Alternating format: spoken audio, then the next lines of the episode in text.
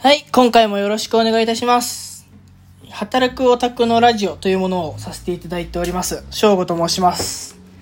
ろしくお願いいたします。このラジオではですね、えーお、めっちゃ詰まった。えーオタクをしながら社会人をしている私、翔吾のですね、日々考えていることなどを発信させていただければと思います。今回もよろしくお願いいたします。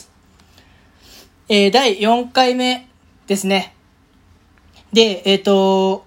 僕、これ平日は毎日しっかり上げていこうと思っていたんですけれど、で、まあ休日もできれば上げていきたいなと思っていたんですけれど、この月曜日、火曜日、昨日、一昨日ですね、ちょっと上げれなかったんですよね。で、これには結構深い理由がありましてですね、僕あの、最近、弱虫ペダルにめちゃめちゃハマってるんですよね。で、Amazon プライムで、ちょ、一気にバーって見てまして、で、見始めるとほんと止まんないんでね、もう意識が飛ぶぐらい眠くなんないと止める気になんないんで、気づいたら、あ、もう寝なきゃと思って寝てたので、この2日間ちょっと上げれてなかったっていう感じなんですよね。結構ご存知の方多いと思うんですけれど、弱虫ペダル。どういう？アニメ、漫画？かと言いますと、これ自転車競技のお話なんですよね。で、自転車競技っていうと、競輪みたいなのを思い浮かべる人いるかと思うんですけれど、全然違くて、まあ、ちょっと違くて、普通の駅伝の自転車版みたいな感じで思っていただけるとイメージしていただきやすいかなと思います。で、これあの、弱虫ペダル、何が面白くてこんなずっと見てるかっていうとですね、自転車競技って本来個人種目なんですよ。で、僕これ弱虫ペダルを見始めて、初めて知ったんですけれど、えっと、この弱虫ペダルって高校生のお話なので、舞台がインターハイなんですよね。一番大きな目指す大会がインターハイで。で、えっと、インターハイって6人1チームで走るんですけれど、これどうすれば優勝できるかっていうと、そのチームの中の誰か、えーというか、えー、一番最初にゴールした人がいる高校が優勝なんですよ。結構面白いですよね。で、えっと、駅伝みたいなものっていうと、あ、さっき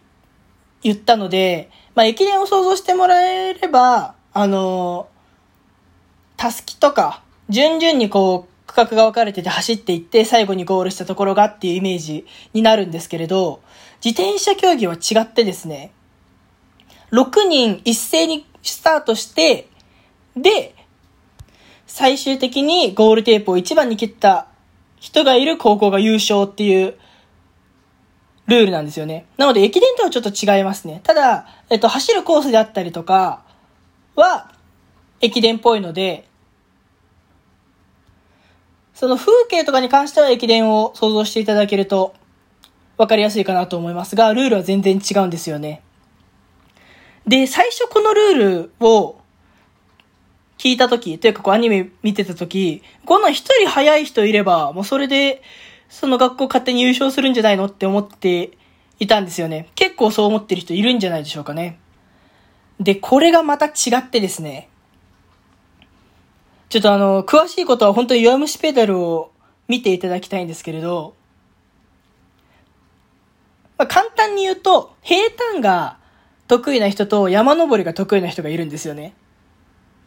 で、6人でこう一列になって走っていると、先頭ってすごい風の影響を受けるんですけれど、後ろの方って風の影響を受けないんですよ。あんまり。え、これそんな違うって思う人いるかもしれないんですけれど、僕実はあの趣味でサイクリングをしておりまして、何人かでサイクリングをしたりすることあるんですけれど、結構これ変わるんですよね。一番前で先頭で走ってる時と、まあ、2番目、3番目とか後ろの方で走ってる時って、だいぶ気持ち楽なんですよね。で、この競技においては、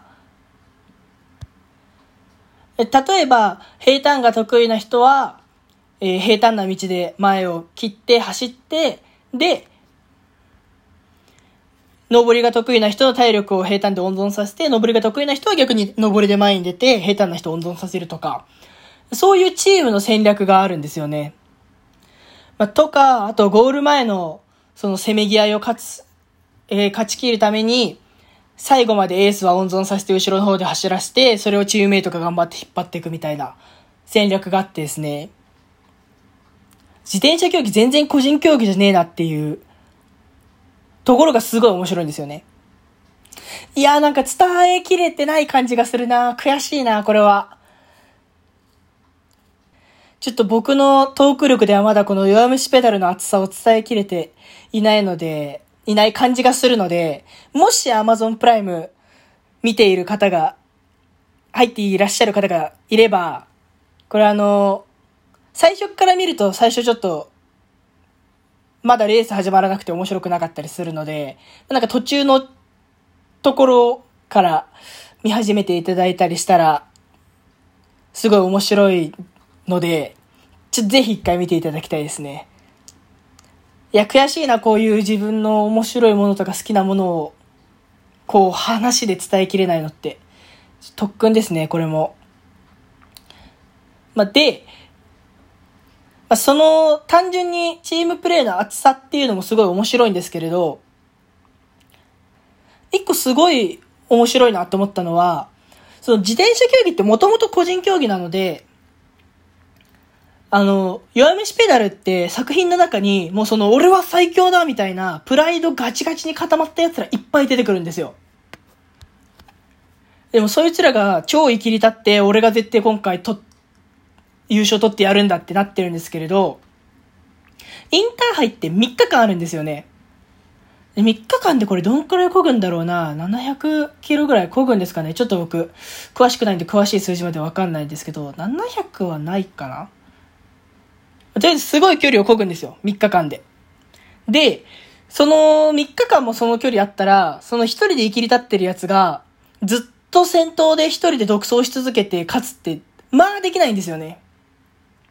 で、その苦しい状況になった時に、周りの人たちが助けてくれることで、あ、自転車って一人でやるもんじゃないんだなっていうのを、その、理解してですね。今までこう自分が一番になってやるんだっていう超生きり立ってたような奴らが、走る目的がどんどんチームの勝利になっていくんですよね。で、そのもうプライドがどんどんどんどん削ぎ落とされていって、みんなチームのために走るようになって、チームがどんどんまとまっていくっていう場面が結構あるんですけれど、それが本当に面白いですね。僕とかだいぶ目立ちたがり屋なんで、こういう自転車競技とかやったら多分自分が一番取ってやるって多分思っちゃうんですけど、やっぱり一人でできることって限界があるし、周りの人の助けってすごい大事ですよね。で、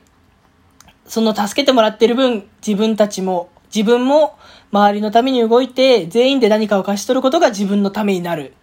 みたいな。まあ言われてみれば当たり前のことですけど、っていうことをすごい改めて気づかせてくれるすごい熱いアニメでしたね。そんな、普段結構アイドルオタクとしての話をさせていただくことが多いんですけれど、今日はそんな、最近見た弱虫ペダルのお話でした。実はアニメが完結してなくてですね、これ4期まであるんですけど、4期がちょっととんでもないところで終わるんで、ちょ先が気になりすぎて、漫画を Kindle で、えー、その続きを一気買いしたんですけれど、まあ、アニメが落ち着いて、アニメ見るのが落ち着いたので、まあ、漫画はコツコツ進めていきながらまた、ラジオの方もちゃんと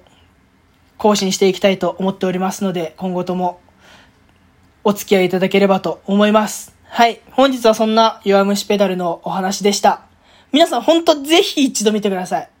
これ Amazon プライム以外で見れるのかな？ちょっとわかんないんですけど、僕は Amazon プライムで見てますね。